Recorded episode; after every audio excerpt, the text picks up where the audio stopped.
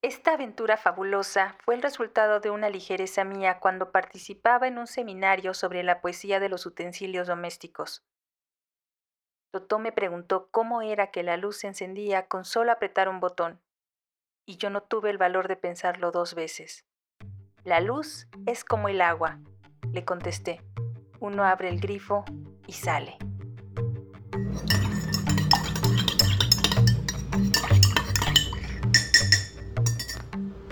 Buenos días, tardes o noches. Te damos la bienvenida a esta cucharadita de ciencia número 2 de la temporada 4. La luz es como el agua de Gabriel García Márquez. Yo soy Haru García Yáñez y espero que algo de lo que te vamos a contar te sea novedoso. Hoy me acompañan... Hola, ¿qué tal? Soy Gladys Yáñez, siempre contenta de platicar del mundo donde se gestó toda la ciencia que nos rodea. Muchas gracias por escucharnos. Hola, yo soy Guillermo Iglesias y me da mucho gusto acompañarte en lo que estés haciendo, platicando de la ciencia que hay en un cuento muy luminoso. Saludamos con afecto a la abuelita de Haru, Lucía Bárcenas, a María Luisa Ramírez, al doctor Héctor Cerecedo y a los chicos de la Feria de la Luz, al doctor Absalón, a la doctora Jacqueline Feria, al doctor Oscar Díaz y a Sarae Elke, quien nunca se pierde nuestras cucharaditas. Muchas gracias a todos ustedes por escucharnos. Hola de nuevo, soy Ricardo Huesca y como siempre estoy gustoso de acompañarte en estas cucharaditas. Más tratándose de literatura, ojalá el programa de hoy te interese y aprendas mucho. Si quieres contactarnos, acércate a nuestras redes sociales, Cucharaditas de Ciencia en Facebook, Instagram, Twitter, TikTok, YouTube y cucharaditazdeciencia.com.mx. Puedes escribirnos directamente a cucharaditasdeciencia.gmail.com. Nos puedes escuchar en Anchor, Apple, Google y Spotify. Hola, ¿qué tal? Es un gusto nuevamente estar con ustedes en una cucharadita más. ¿Quién es Gabriel García Márquez? Según las conferencias Nobel 1981 a 1990 y su libro autobiográfico Vivir para contarla 2002, Gabriel García Márquez nació en 1927 en el pequeño pueblo de Aracataca, situado en región tropical del norte de Colombia, entre las montañas y el mar Caribe. Creció con su abuelo materno, era un coronel jubilado de la guerra civil a principios del siglo. Fue a un colegio de jesuitas y comenzó a estudiar leyes, pero pronto interrumpió sus estudios por su trabajo como periodista. En 1954 fue enviado a Roma en un encargo para su periódico y desde entonces vivió mayoritariamente en el extranjero, en París, Nueva York, Barcelona y México, en un exilio más o menos forzoso. Además de su gran producción de ficción, ha escrito guiones y ejerció como periodista. Ya saben cómo somos los mexicanos. Lo dijo Chabela Vargas. Nacemos donde se nos da la gana. Y Gabo quiso nacer en Colombia. El cuento que leeremos hoy fue elegido por Anel. Adelante, Anel.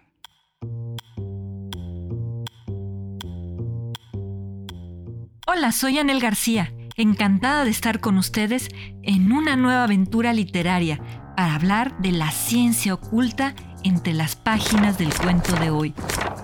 Si esto te entusiasma tanto como a mí y te gustaría colaborar en nuestras cucharaditas, contáctate con nosotros. ¿Qué estás esperando? O si quieres que vayamos a grabar a tu escuela, trabajo o comunidad, iremos con mucho gusto y te la vas a pasar muy bien. Antes de comenzar, me gustaría compartir una anécdota de Gabriel García Márquez, que contó en una entrevista realizada por Rita Gibert el 3 de junio de 1971. Una noche en su casa de Barcelona, se fue la luz y llamó al electricista. Mientras lo alumbraba con una vela le preguntó, ¿cómo diablos es este daño de la luz? A lo que el electricista le respondió, la luz es como el agua. Se abre un grifo, sale y al pasar marca un contador. Fue entonces como comenzó a formular en su mente la idea del cuento del que hablaremos hoy.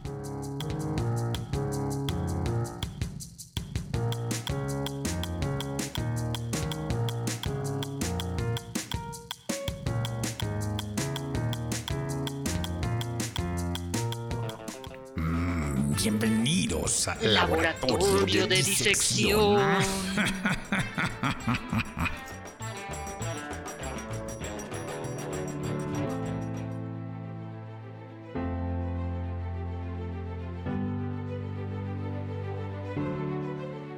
En Navidad los niños volvieron a pedir un bote de remos. De acuerdo, dijo el papá. Lo compraremos cuando volvamos a Cartagena. Toto de 9 años y Joel de 7. Estaban más decididos de lo que sus padres creían. No, dijeron a coro. Nos hace falta ahora y aquí. Para empezar, dijo la madre, aquí no hay más aguas navegables que las que salen de la ducha.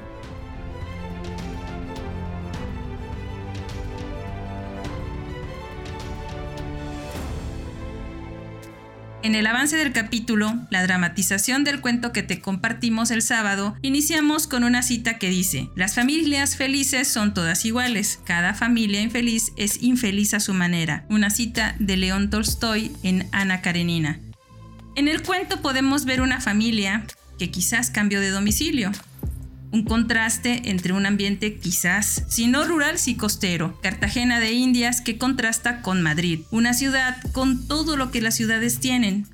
La familia es una familia nuclear normotípica que se adapta como puede al cambio. Y los niños se ven quizás orillados a recrear ese ambiente costero en el espacio que les queda disponible para ellos. Con los recursos a la mano, pero ¿cómo meter el mar Caribe dentro de una pecera de ciudad? Ponte un momento en los zapatos de Toto y Joel, niños de 7, 9 años que vivían en un lugar hermoso, amplio, rural, con mar, y ahora, por azares del destino y sin su decisión, viven encerrados en el departamento de una gran ciudad.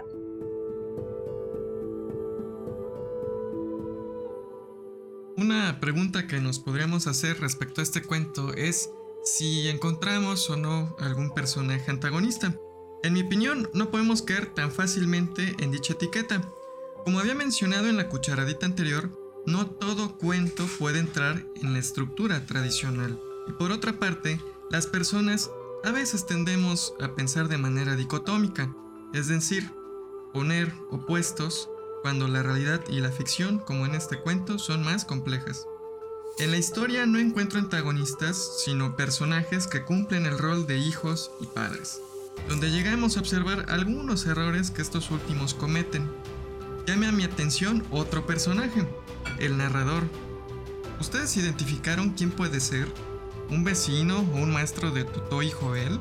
¿Ambas?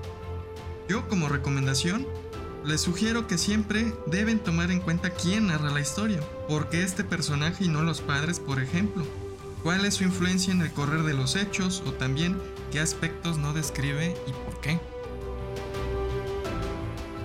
Los protagonistas son dos hermanos, bastante imaginativos y ambiciosos diría yo, pues están dispuestos a todos, incluso a conseguir hasta la silla del maestro, como lo decía la mamá, a pesar de no ser muy dedicados en la escuela, con tal de tener lo que más anhelan, un bote y un equipo de buceo para navegar por un mar de luz tal vez porque los hacía sentir en su antiguo hogar en Cartagena. Navegan con bandera de ángeles, pero en realidad son algo manipuladores y mal portados, llegando a hacer cosas como beberse escondidas un vaso de brandy de la botella de papá. Pero todos los niños son así, ¿no, Anel? Por eso las conductas manipuladoras son mal vistas en la adultez, porque resultan infantiles, al igual que las conductas como la rebeldía insana hacia lo que se considera una figura de autoridad es infantil, te tomas el brandy porque es papá y es transgredir las normas. ¿Qué bebés, Toto y Joel? ¿No crees? Quizás por eso los inmoviliza el autor al final del cuento, como una reprimenda. Pues sí, lo cierto es que no hay nada de qué espantarse después de todo. Eran niños que a menudo se quedaban sin supervisión. ¿Quién deja a unos niños solos en casa para irse al cine? Pues muchas, muchas personas. Pues los padres de estas criaturas ya que los consideraban de buen comportamiento, casi al final de la historia algo maduros. Si me preguntan, para mí los padres son los antagonistas. Olvidan que sus hijos aún son pequeños y no les ponen límites y los descuidan. El sentir culpa por haberlos cambiado a otra ciudad no es pretexto para dejarlos a la deriva. Y en ese mar de realismo mágico, el narrador es la clave que desata todos los acontecimientos, ya que es quien da la idea de que la luz es como el agua. Concuerdo. Los cuidadores siempre somos los antagonistas. Mi terapeuta decía, hagas lo que hagas, tu hija irá a terapia. no, pero no me salió. Aparte de los papás, Toto, Joel y el narrador, hay que recalcar un conjunto de personajes muy pasivos, pero cruciales en el dramatismo de este cuento, los condiscípulos o compañeros de clase de Toto y Joel. Ese ejército de pequeños contemporáneos que siguen a nuestros protagonistas y que ante la falta de juicio terminan víctimas de la imprudencia de sus líderes. Sin ellos, el fatídico final no tendría tanto impacto, pues una cosa es morir por imprudente y otra es llevarte a otros 37 niños contigo. Postales. Postales. ¡Uh, postales!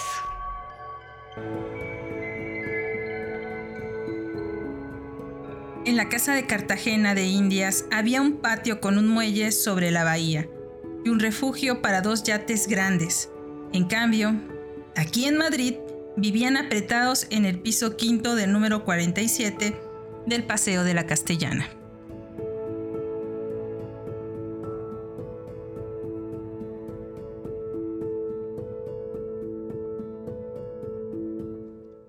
En cuanto al espacio, este es determinante para los niños, pues aparenta ser un lugar reducido, con pocas oportunidades de estímulo. Por ello es necesario que obtengan un bote, el cual renueva de alguna manera la concepción que tienen del departamento que habitan. Si miramos dicha situación desde un aspecto simbólico, este lugar expresa ciertas carencias en Totó y Joel, pues su espacio requiere de luz. ¿Qué puede simbolizar esta luz? Cariño, atención. Bueno, por su parte, el bote demuestra momentos de transición, pues gracias a este y la luz, el lugar pasa a ser mágico. Cartagena de Indias es una ciudad y uno de los principales puertos de la costa norte de Colombia, ubicada, ¿por qué no?, bordeando el mar Caribe. Esta hermosa ciudad fue enlace en la ruta hacia las Indias Occidentales, con un importante valor histórico para la exploración mundial y la preservación del patrimonio de las grandes rutas marítimas comerciales. Como antigua colonia española, fue un puerto clave para la exploración de plata peruana a España y para la importación de africanos esclavizados bajo el sistema de asiento. Era defendible contra ataques piratas del Caribe.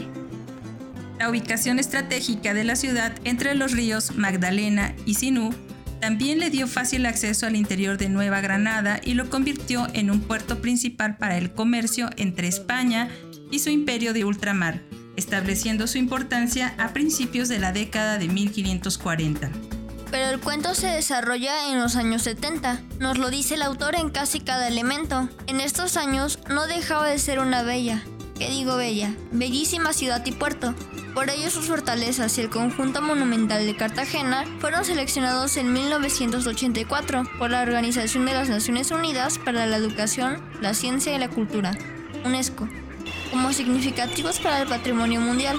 Al contar con las fortificaciones más extensas de Sudamérica, si te has bañado en las aguas del Mar Caribe o si has visitado Tlacotalpan, tendrás una idea de Cartagena de Indias, ese tipo de ciudades donde la luz es como el agua, mientras que la hermosa Madrid, que no deja de ser bella, es contrastante en muchos aspectos. Para empezar, no tiene mar.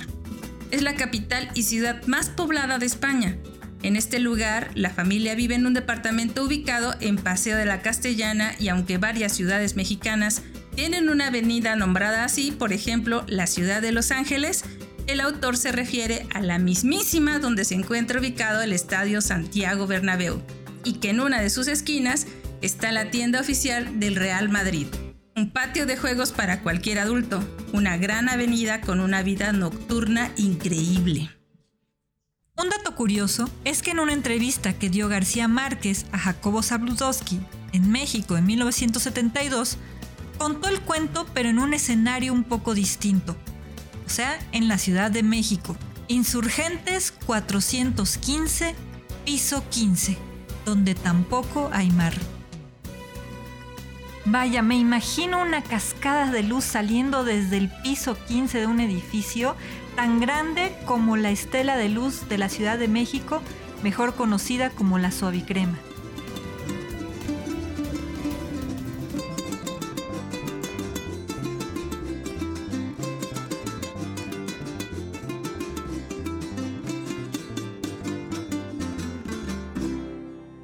Viajé esta mañana y me posicioné frente al edificio.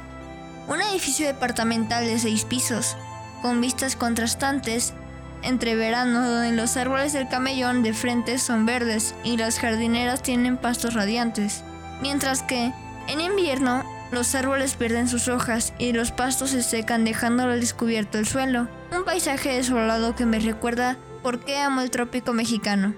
Este es parte del escenario, la transición entre dos espacios que por sí solo resultan dos espacios bellísimos, pero tal transición para dos niños pudo representar nostalgia, pérdida y un reto para adaptar a libertad a un rincón lujoso alejado del mar, donde la luz y el agua han sido capturados dentro de bombillas y tuberías.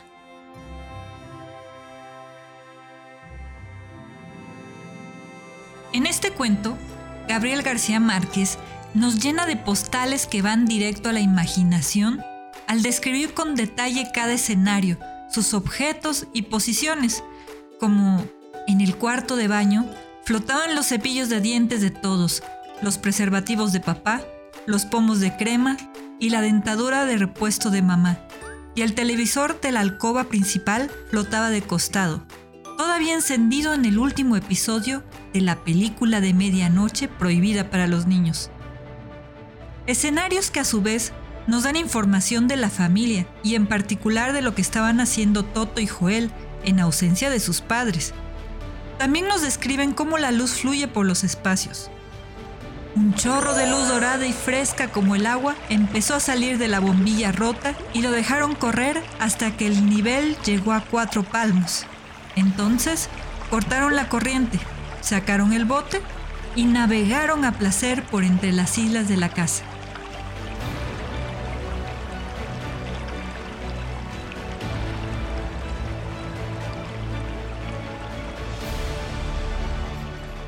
En la premiación final, los hermanos fueron aclamados como ejemplo para la escuela y les dieron diplomas de excelencia. Esta vez no tuvieron que pedir nada, porque los padres les preguntaron qué querían. Ellos fueron tan razonables que solo quisieron una fiesta en casa para agasajar a los compañeros del curso.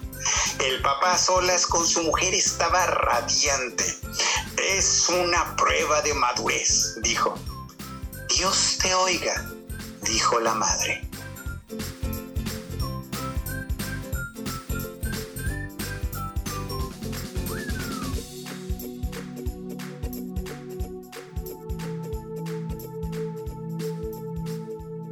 La luz es como el agua. Es un cuento que a través de la imaginación y los ojos de unos niños te permite entrar en el mundo maravilloso de la magia de un objeto como la luz. Ese elemento que es parte de nuestra vida, pero que para los ojos de un niño se vuelve más que solamente eso que ilumina y se vuelve en un ente mágico. Esta historia trata de dos jóvenes de 7 y 9 años, quienes con tal de recrear las experiencias que vivieron en un mundo maravilloso en su casa anterior, encuentran en la luz la herramienta para llevar a cabo sus sueños. Sin embargo, el final nos invita a reflexionar qué tan bueno es a veces adentrarse en un mundo desconocido que puede tener consecuencias fatídicas. Ay, Dios mío, qué miedo. Ay, Guillermo, ¿por qué no le dices a la audiencia que eran unos niños traviesos que terminaron ahogándose en la luz? Para que lean el cuento.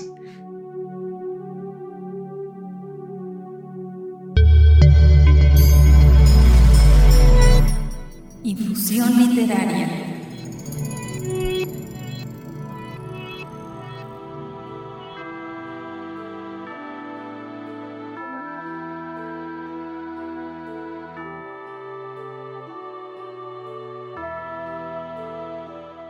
Ojalá disfrutes de estas cucharaditas. En la infusión literaria me centraré en el aspecto más relevante a mi consideración del cuento de Márquez, la luz. ¿Y qué decir de esta presencia más allá de los comentarios recopilados hasta ahora? Bueno, compartiré una breve reflexión que elabora Eduardo Lizalde sobre la pérdida de la luz. El texto carece de título, solo presenta el número 3 como parte de una serie de textos pertenecientes al poemario Casa Mayor, publicado en 1979. Si es que lo recuerdas, en otras infusiones ya leí textos de Lizalde, a quien considero uno de los poetas más importantes de la literatura mexicana actual y claro, uno de mis escritores favoritos. Lamentablemente, este autor falleció hace unas semanas, dejando consigo una vasta obra que te recomiendo que en este momento, si puedes, pausa la cucharadita y ve a consultar algunos de sus textos. Léelos y claro, por favor vuelve esta cucharadita.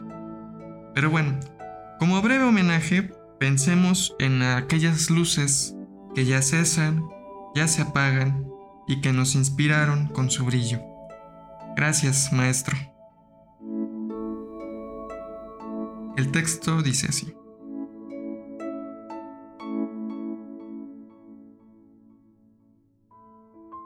Ay, luz, inmenso piélago de pastura amarilla, en que estos ojos pasen, morirás, augusta madre, de las efímeras hogueras y luciérnagas puras.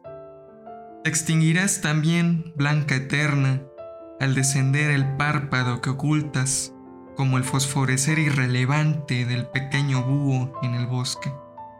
Y contigo se irán todas las formas y todos los sonidos y todas las materias del olfato y el gusto, el tacto y de su hermana la ternura. Esta mujer entonces ya no estará conmigo y una impune desgracia cubrirá las cosas, las montañas, los mundos, en estúpido sueño.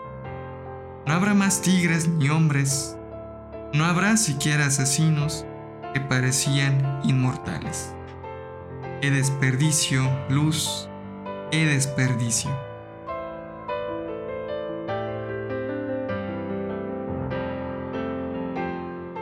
¿Qué opinas al respecto?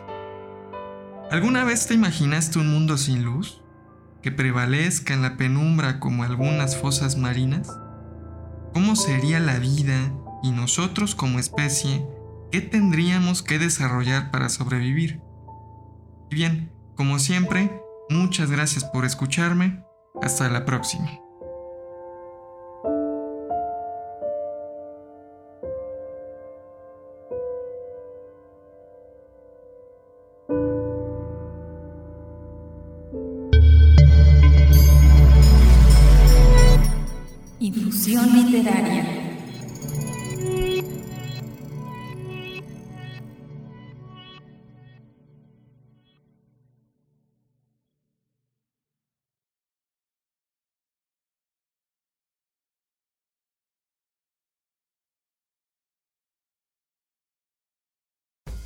La gente que pasó por la castellana vio una cascada de luz que caía de un viejo edificio escondido entre los árboles.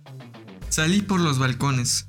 Se derramaba raudales por la fachada y se encauzó por la gran avenida en un torrente dorado que iluminó la ciudad hasta el Guadarrama.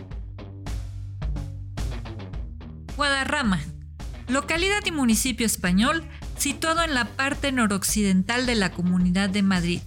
Los utensilios domésticos, en la plenitud de su poesía, volaban con sus propias alas por el cielo de la cocina. ¿Por qué en el cuento se habla de poesía en los utensilios domésticos? Bueno, porque alude a un precepto muy antiguo sobre la poesía, donde la luz es un elemento clave. Guarda su origen en Apolo, conocido entre diversos aspectos como el dios griego de las artes, la música, la poesía y el sol. ¿Le encuentran ahora una relación? Ricardo, mientras el equipo y la audiencia piensa su respuesta o medita un poco sobre lo que planteas, esta es la sección de ciencia y tú ya tienes una sección de literatura. ¿Qué ciencia estudia las relaciones entre los objetos y sus significados? ¿Para qué nos sirve en nuestra vida cotidiana conocer el significado de Apolo para los griegos? ¿Puede significar otra cosa para otras culturas? En cuanto a los objetos y sus significados, la ciencia que estudia estas relaciones es la lingüística, aunque de estas se desprenden subdisciplinas que se enfocan más en específico en estas cuestiones. Una de ellas sería la semántica, que sería la, disciplina que de manera más directa se, se enfoca en resolver estos asuntos, guardando un apoyo también, por ejemplo, en la semiótica, el significado de los objetos o de lo que nombremos a partir del contexto y de sus usuarios.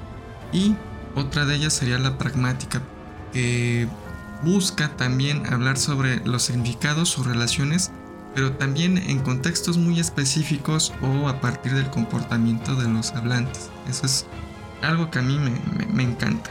La verdad es muy extraño para mí hablar sobre eso, porque cuando yo pienso en ciencias, me imagino en ciencias duras que se construyen a través de muchos datos, como por ejemplo las matemáticas, las físicas, la química, pero también las que mencionas son ciencias y están bien fundamentadas.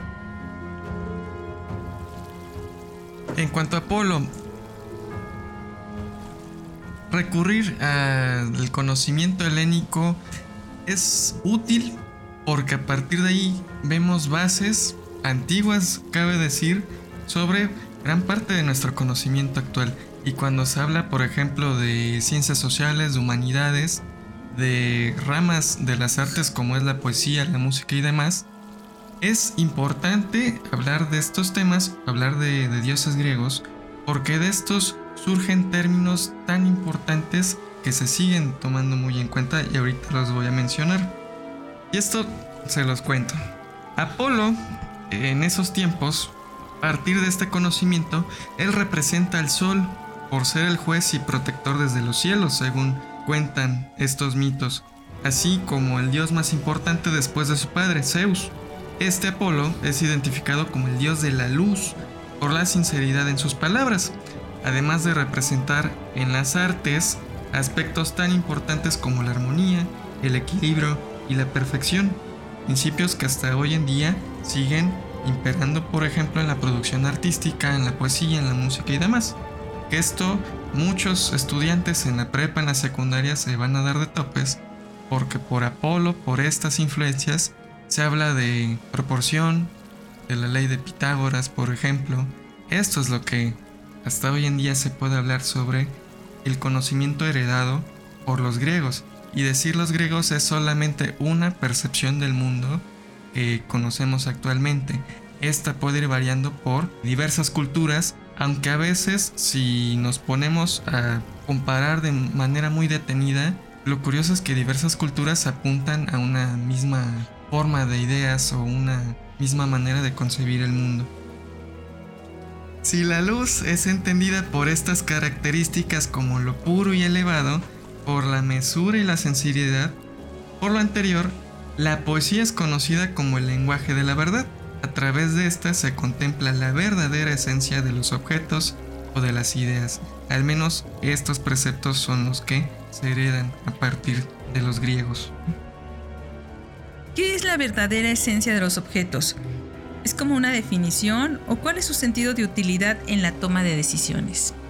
Bien, esta verdadera esencia de los objetos la tomo del cuento, eso sí hay que aclararlo. Ahora, para hablar de esencias, aquí me voy a basar un poco en estos preceptos de la semántica, la semiótica y, y otros rubros. Uno asigna un significado a las cosas. El objeto como tal está, pero nosotros como hablantes somos quienes le damos ese sentido. Nosotros le damos un concepto, y a partir de ello como entendemos las cosas y entendemos la realidad. Al menos desde la parte del cuento que menciona García Márquez, estos objetos no necesariamente pueden significar lo que uno ya tiene establecido. Y eso se aprovecha en gran medida en la poesía. Una mesa es una mesa.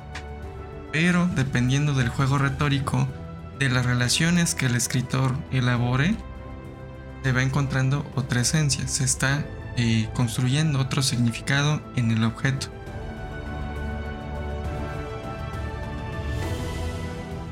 Ah, entonces hay que tener mucho cuidado con la esencia de los objetos, porque la esencia de la luz no era precisamente segura para los niños como el narrador les contó.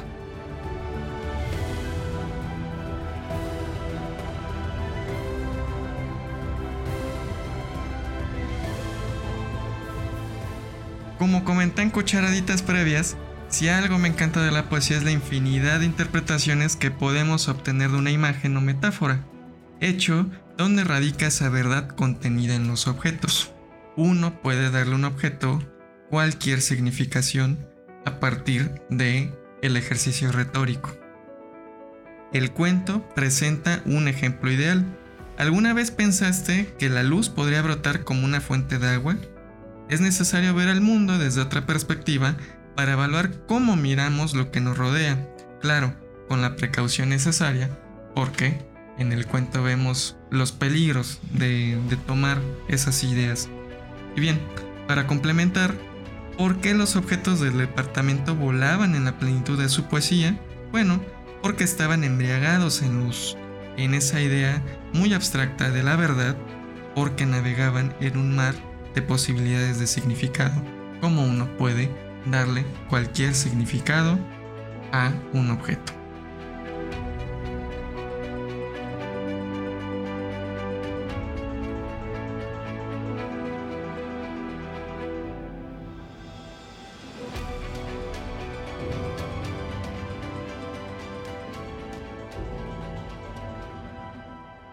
El cuento de esta semana invita con un poco de imaginación a comprender la luz como un torrente líquido brillante, con características similares a las del agua.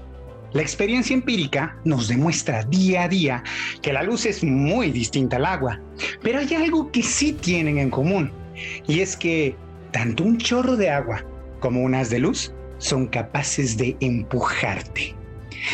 Qué agradable es esa sensación que genera la lluvia al caer sobre tu cara, al cerrar los ojos puedes sentir esos golpecitos sobre tu piel que refrescan y relajan. O por otro lado, qué poderosa es el agua en masa al destruir puentes, caminos y hasta vidas humanas. Pues la luz también, en teoría, con la energía suficiente, sería capaz de esto. El fenómeno se llama presión de radiación. Y para entenderlo, primero tenemos que entender por qué un chorro de agua al golpear con tu mano la empujará. Para el caso del agua, la mecánica newtoniana describe muy bien el fenómeno. Esta dice que todo objeto con masa, al estar en movimiento, posee una cantidad llamada cantidad de movimiento, o como muchos físicos la llaman, momento lineal. Y es el producto de la masa del objeto por su velocidad. La fuerza que un objeto aplica sobre otro al chocar es proporcional a su momento lineal. Imagina que estás caminando por la calle y escuchas que alguien grita, ¡Cuidado! Al voltear, observas una piedra pequeña y una bola de boliche volando hacia ti a la misma velocidad. Solo tienes tiempo para esquivar a uno de los dos. ¿A cuál esquivarías? Seguramente, si no quieres salir altamente lesionado, esquivarás la bola de boliche. Y aunque la piedra te golpee, sabes que al tener mucho menos masa, el golpe será menor. Ahora bien, imagina la misma situación pero en esta ocasión la piedra viene a muy alta velocidad. La decisión se complica, ¿no? Y es que, como dije antes, el momento lineal es el producto de la masa por la velocidad. Si el objeto tiene mucha masa o mucha velocidad, tendrá un gran momento lineal y por lo tanto te dará un buen golpe. Eso explica por qué el agua del grifo o gotas de lluvia generalmente no causan mucho impulso, mientras que agua a presión o en grandes cantidades puede llegar a destruir caminos y llevarse a personas. Ahora, si eres un fan de la ciencia y te gustan estos temas, quizás sepas que la luz no tiene masa. Y si no tiene masa, en teoría no debería tener momento, ¿no? Pues la realidad es que no es así. La luz efectivamente no tiene masa y por eso no se ve afectada por la gravedad de la misma forma en la que nos vemos afectados nosotros, sin embargo sí tiene momento lineal. Esto se puede explicar mediante la que quizá sea la ecuación más famosa de la física. La famosa E es igual a mc al cuadrado de Albert Einstein. Esta ecuación establece que la energía es igual a la masa multiplicada por la velocidad de la luz al cuadrado. La luz no tiene masa, pero sí lleva energía. Y esa energía, de acuerdo con la ecuación de Einstein, es proporcional a una masa equivalente que le confiere a la luz la propiedad del momento lineal. Esto de hecho se sabe antes de Einstein. Fue en un principio expuesto teóricamente por James Clerk Maxwell por allá de 1871, al predecir en su teoría electromagnética que la luz y cualquier onda electromagnética posee momento lineal. Y la idea de hecho surgió mucho antes, en tiempos de Johannes Kepler, quien en el siglo XVII creía que la cola de los cometas era empujada por la presión de la luz solar. Hoy sabemos que la luz, justo como una gota de agua, tiene momento lineal y al chocar con un objeto, este momento generará un impulso.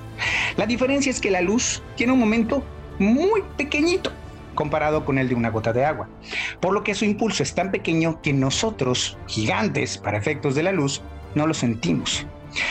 Sin embargo, existe.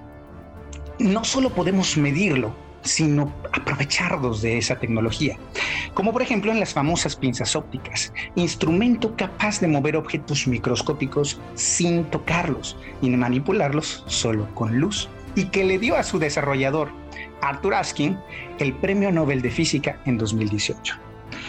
Aún falta mucho por aprender de la apasionante presión de radiación. Seguramente, en un futuro, seremos capaces de manipular con la luz objetos cada vez más grandes. ¿Quién sabe? Quizá hasta podamos ver tecnología de levitación por luz. El futuro lo dirá. Por lo pronto, les garantizo que será un futuro brillante.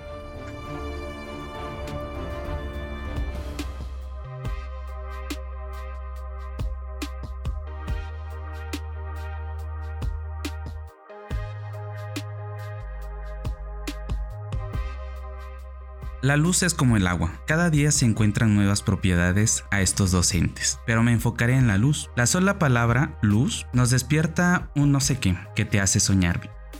Bien, hablando de la luz y cosas, se me vino a la mente la LIFI, un acrónimo del término inglés Life Fidelity LIFI, usado para etiquetar a los sistemas de comunicación inalámbricas rápidos y de bajo costo, la tecnología de transmisión de datos bidireccional más rápida que el óptico Wi-Fi. El término fue usado por primera vez en contexto por el ingeniero Harald Haas durante la conferencia TED en 2011, mientras platicaba sobre la comunicación con luz visible y el conjunto de la comunicación óptica inalámbrica, OWC, y un complemento a las comunicaciones de radiofrecuencia RF, Wi-Fi o redes móviles, o el sustituto a la radiodifusión de datos. Es 100 veces más rápido que algunas tecnologías Wi-Fi, alcanzando velocidades de hasta 224 gigabits por segundo. Pero nuestros aparatos de medición son limitados. Puede que sea más rápido, tanto como lo es la luz misma. Consiste en una comunicación inalámbrica que utiliza la luz visible o ultravioleta cercana, UV, e infrarroja cercana NIR del espectro electromagnético en lugar de ondas de radiofrecuencia. Parte de la tecnología de comunicación inalámbrica óptica que transporta mucha información y está previsto que sea la solución a las limitaciones del ancho de banda. Sí, lo mismo que el espectro que contribuye con el mantenimiento de la vida entonces cada bombilla fluirá mucho más rápido que el mar Caribe. Lo que imaginemos es poco en comparación con las posibilidades. Gabriel García Márquez es un adelantado a su tiempo, sin duda un experto en navegación de la luz. La tecnología de comunicación de luz visible se expuso en el 2012. Inicialmente se podía transmitir más de 1.6 gigabits por segundo, en la carrera tecnológica se sumaron muchos países como China, Rusia, Alemania. En febrero del año 2015 se estableció un récord en la Universidad de Oxford, alcanzando una velocidad de transmisión de datos de 224 gigabits por segundo en una lámpara de LED. Pero los récords serán lo más común en el desarrollo de la perfección del LiFi. Actualmente Philips comercializa focos con esta tecnología. El IFI, a diferencia del Wi-Fi, utiliza menos elementos para la transmisión y recepción de señal, por lo que constituye en una ventaja ya que su instalación es más sencilla y eficiente. Tiene la ventaja de que la velocidad de transmisión de los datos es muy alta y puede ir desde los 15 megabits por segundo hasta los 20 gigabits. No existe la interferencia como elementos de radiofrecuencia ya que su medio de transmisión es la luz, por lo que se puede usar en lugares donde el wifi no llega. No requiere de circuitos ni antenas o receptores complejos, ya que el IFI utiliza métodos de modulación parecidos a los infrarrojos. Al mismo tiempo que se ilumina un lugar se puede tener señal LIFI lo que supondría un ahorro de energía. Puede permitir conexiones bajo el agua o en aviones y otros lugares donde ahora no se puede tener señal. Aunque como ya sabes, las ondas de luz visible no traspasan objetos como si lo hacen las ondas de radio, por lo que si existe una interferencia, se pierde señal. El alcance del, haz de luz de LED no es muy amplio, pues solo alcanza 5 o 10 metros, pero puede desbordarse por las ventanas desde los departamentos, porque así es la luz, como el agua.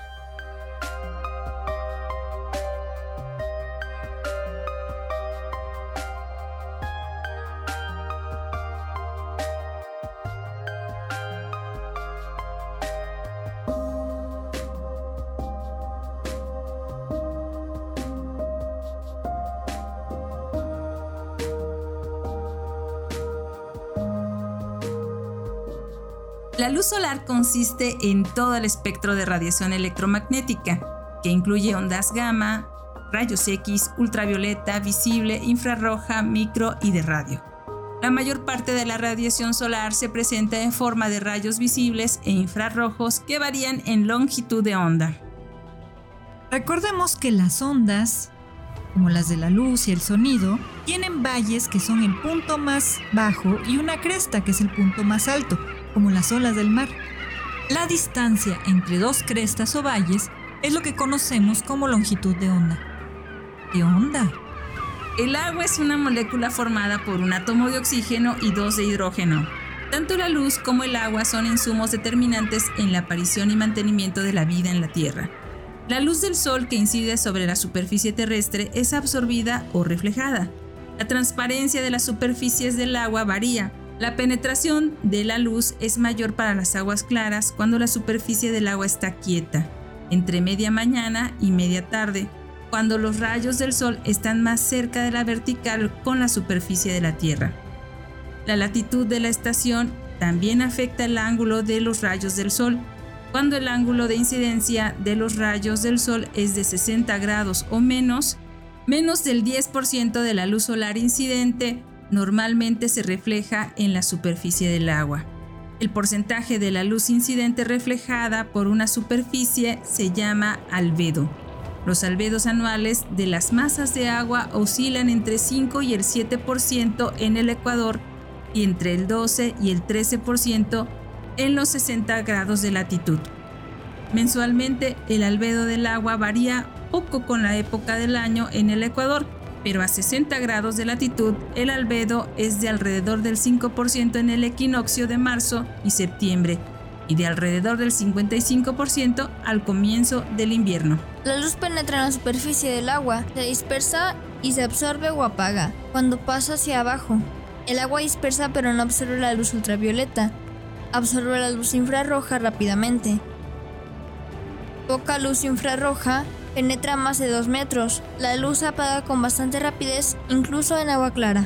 Solo alrededor del 25% de la luz incidente alcanza una profundidad de 10 metros en el océano abierto, donde el agua es muy clara. El espectro visible consta de la longitud de onda entre 390 y 750 nanómetros.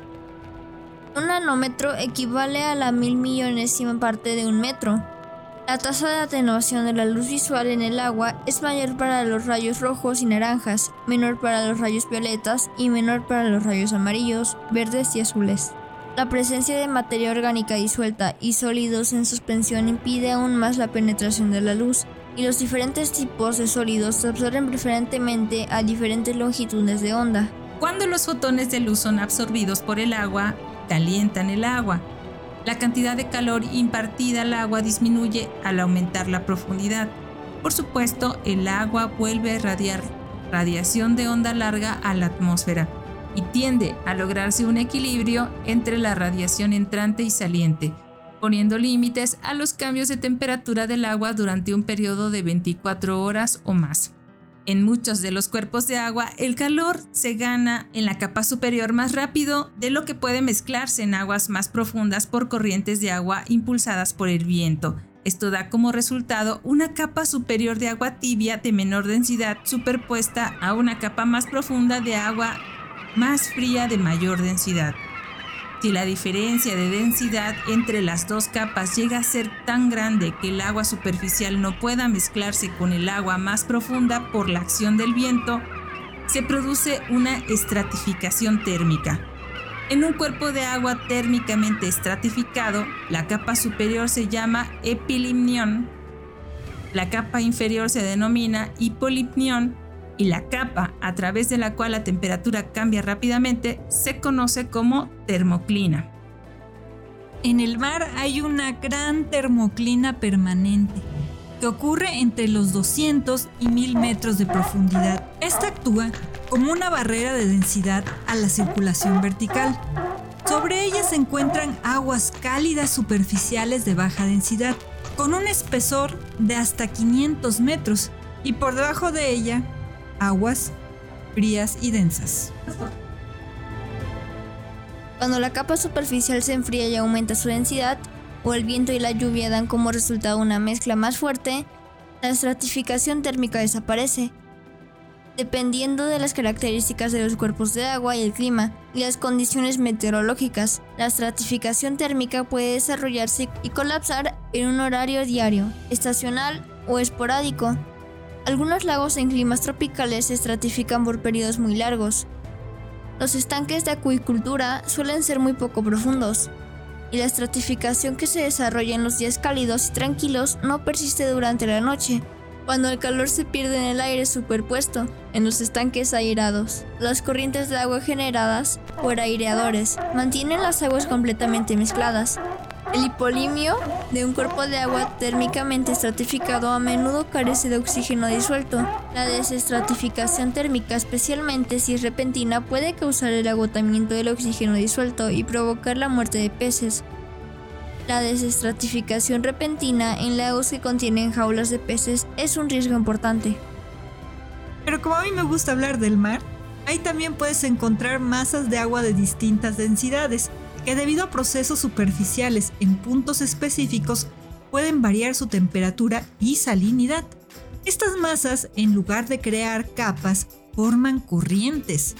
Al momento en que una masa de agua trata de desplazar a la otra a una velocidad proporcional a la diferencia de densidad, entonces es cuando se forman las corrientes. Es por ello que cuando alguien bucea o snorkelea en el mar, de pronto puede sentir corrientes de agua más frías o más cálidas. A esto se le llama circulación termoalina. La penetración de la luz en el agua también es la fuente de energía para la fotosíntesis del fitoplancton y otras plantas acuáticas. Las plantas usan mejor la luz roja y naranja, pero también usan otras partes del espectro visible, las longitudes de onda entre 400 y 700 nanómetros se denominan radiación fotosintéticamente activa, que a partir de ahora le vamos a llamar PAR. Como regla general, el fitoplancton y otras plantas acuáticas no pueden sobrevivir a intensidades de la luz por debajo del 1% de la luz recibida en la superficie, ya sea que se mida como luz total o par. La capa de agua que recibe el 1% o más de la luz incidente se conoce como zona fótica o eufótica. Un poco más del 2% alcanza el metro y la zona fótica tiene solo 1.35 metros de espesor, una situación bastante típica en un estanque de acuicultura. En estanques con aireación, la circulación de agua inducida trae continuamente fitoplancton, desde aguas más profundas hacia la zona fótica y viceversa. Este fenómeno tiene básicamente el mismo efecto que aumentar el espesor de la zona fótica. Aumenta la cantidad de fotosíntesis por unidad de superficie en un cuerpo de agua. En los lagos, la profundidad de la zona fótica normalmente corresponde a la profundidad a la que se produce la estratificación térmica. No hay fotosíntesis en el hipolimnio para proporcionar oxígeno disuelto. Los lagos en los que se produce un agotamiento del oxígeno disuelto hipolimético se clasifican como eutróficos, es decir, ricos en nutrientes a diferencia de los lagos oligotróficos que son pobres en nutrientes. La turbidez creada por el crecimiento del fitoplancton en los estanques a menudo es un medio para evitar el crecimiento de macrófitos bajo el agua. Y así es como mucho de lo que comemos y respiramos viene precisamente de un momento cuando la luz y el agua se mezclan. Bueno, y aprovechando que Haru y Gladys andaban mencionando algo del fitoplancton, hay un género llamado Symbiodium, que son algas dinoflageladas que también les llaman zosantelas, que las podemos encontrar en los tejidos de algunas especies de corales, formando una relación endosimbiótica con estos. Por un lado, las algas comparten con el coral que las hospeda compuestos orgánicos, principalmente glucosa, resultante de su proceso de fotosíntesis. Por otro lado, los corales proporcionan aminoácidos esenciales a las algas que conviven con él. Esta relación endosimbiótica depende de que los corales reciban suficiente radiación fotosintéticamente activa, PAR, como lo mencionaron Haru y Gladys. Tanto la intensidad como la composición espectral de la luz solar irradiada cambian drásticamente con el aumento de la profundidad del agua, como bien hemos mencionado. Y las longitudes de onda ultravioleta y roja se eliminan gradualmente del espectro lo que da como resultado un campo de luz subacuático azul verdoso a mayores profundidades. En las partes menos profundas de un arrecife, es decir, hasta unos 30 metros de profundidad, los corales y sus osantelas regularmente experimentan estrés por la exposición excesiva de la luz. ¿Quién lo diría, no? Es por ello que los corales ajustan la cantidad de células responsables de utilizar la luz y cambian sus pigmentos o emiten una fluorescencia verdosa que los protege de la luz ultravioleta. ¡Qué corales tan inteligentes! También hay arrecifes coralinos mesofóticos, es decir, que se encuentran entre los 30 y 150 metros de profundidad, donde no hay estrés por una alta incidencia lumínica, pero sí tienen un suministro limitado de radiación PA, lo que es un problema para las algas que realizan la fotosíntesis. En estos casos, los corales recolectan la luz a través de células llamadas cromatófagos, que tienen pigmentos en su interior y pueden reflejar la luz con colores rojo, naranja o amarillo, para que las osantelas puedan hacer su fotosíntesis. Se han encontrado que en algunas especies de coral que viven a los 100 metros de profundidad, sus cromatóforos reflejan una luz azul brillante que es muy útil para la fotosíntesis. Sin embargo, al parecer los corales que emiten luz roja viven más tiempo, ya que esta luz penetra más en los tejidos. Por lo tanto, la luz puede considerarse uno de los factores ambientales más importantes que estructuran las comunidades de los arrecifes de coral y enfrenta tanto al coral huésped como al simbionte de algas con una variedad de desafíos fisiológicos.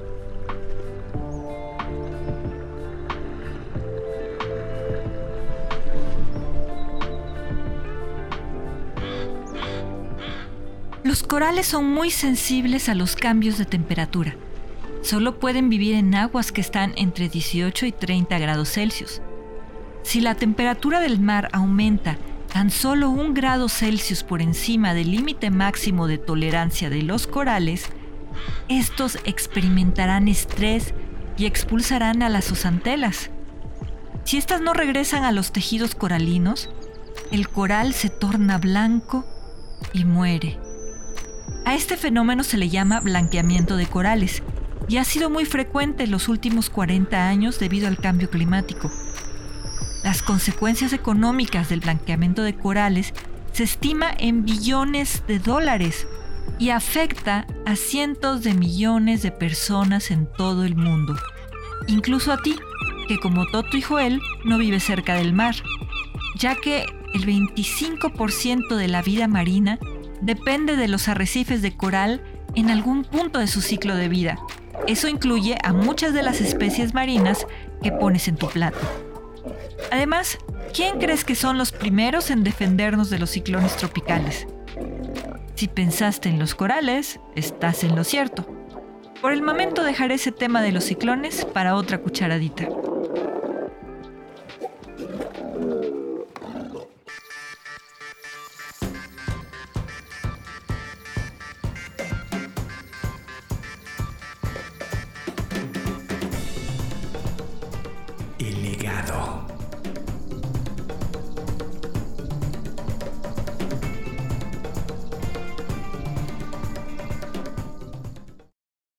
Hablar de legados nos lleva también a hablar del legado que dejó Gabriel García Márquez como escritor, el cual es muy importante para la literatura hispanoamericana.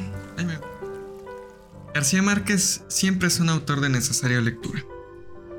Por mi parte, me llevo las reflexiones que giran en torno a la luz, todo lo que ésta representa y sus diversos puntos de influencia en la generación de conocimiento. Porque sí, la luz también se entabla con el aprendizaje, lo que sabemos y el progreso obtenido gracias a dicha transición. Cuánta, pero cuánta luz gracias a esta cucharadita.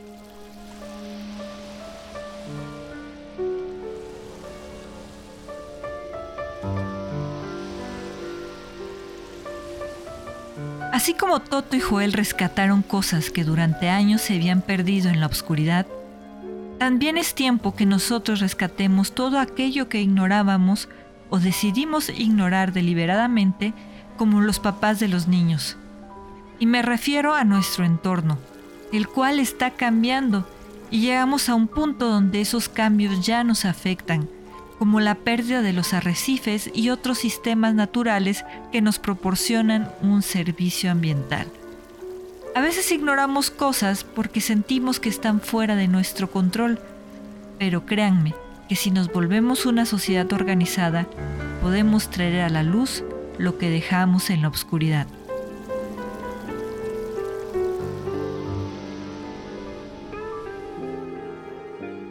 En la luz es como el agua.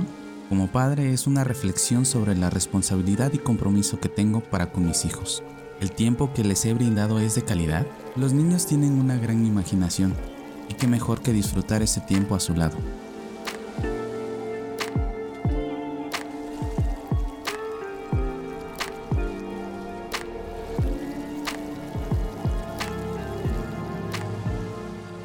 Haciendo tus hijos en este momento?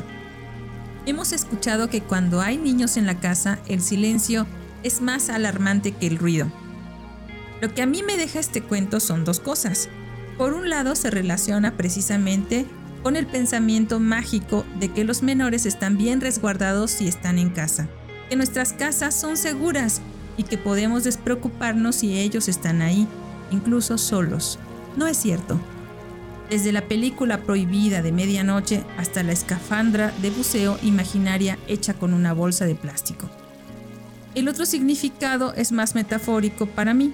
Todas nuestras cosas y las cosas que les damos a los menores a veces pueden ser excesivas que terminan ahogándolos. Los niños no necesitan cosas, necesitan espacio, pero sobre todo tu tiempo. Cuidado con la luz, porque es como el agua. Nubla el cielo y no permite ver las estrellas. Se emite no solo en los focos de las casas, proviene de los televisores, los celulares, los electrodomésticos. Tanta luz y ellos no son maestros en la ciencia de navegar en la luz. Cosas como premios, cosas como consuelos, cosas, cosas, cosas, cuando lo que los niños necesitan no son cosas. Si no lo entendemos y atendemos, nuestras ciudades estarán así, sin mar ni ríos.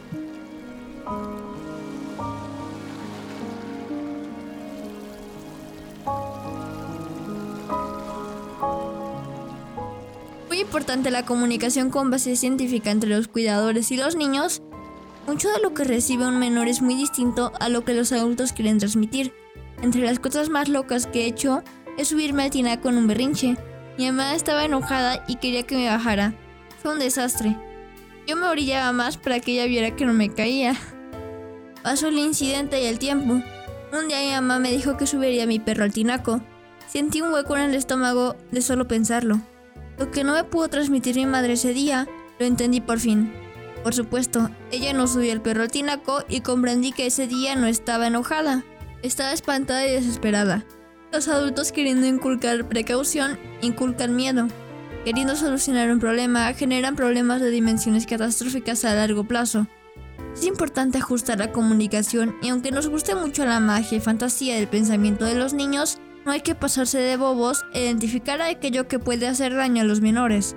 Desde una palabra maldicha, que es una chistosa tierna en un menor de 5 años, pero que si no se corrige se fija y será un problema en adultez.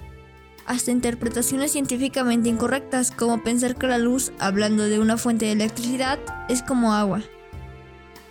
Como siempre, fue un gusto estar con ustedes en una cucharadita más con un final un poco triste, pero bastante reflexivo. Espero que nos sigas escuchando y si no conoces el cuento de hoy, te dejamos por ahí una grabación que podrás escuchar cuando vayas en tu auto, estés en tu cocina, haciendo ejercicio, donde quieras. El próximo episodio es una selección de Haru.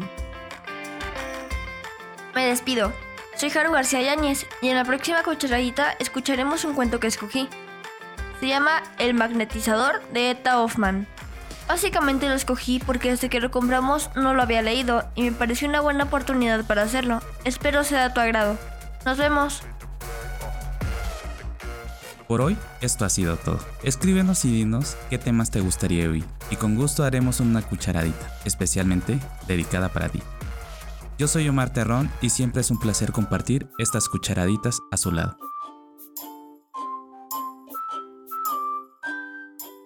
Y yo soy Gladys Yáñez, siempre contenta de compartir un poco del mundo donde se gestó toda la ciencia que nos rodea. Te recuerdo nuestras redes sociales, Cucharaditas de Ciencia en Facebook, Instagram, Twitter, TikTok, YouTube y en cucharaditasdeciencia.com.mx o puedes escribirnos directamente a cucharaditasdeciencia.gmail.com. Yo soy Ricardo Huesca, como siempre mil gracias por llegar hasta aquí y acompañarnos al final de esta cucharadita de ciencia. Bien, si la luz del recuerdo y el servicio público lo permiten, escúchenos en Spotify, Anchor, Apple y Google Podcast. Adiós. Cuéntanos qué es lo que más te gustó de esta cucharadita. La retroalimentación nos ayuda a crecer, así que quedamos al pendiente de tus comentarios y te esperamos en la próxima cucharadita, aquí, desde nuestra cabina de grabación en el corazón de Jalapa, Veracruz, acompañándote en tu rutina de ejercicio, en tu auto o ayudándote a conciliar el sueño. Te abrazamos hasta donde sea que nos estés escuchando. Hasta la próxima. Power off. Let's go.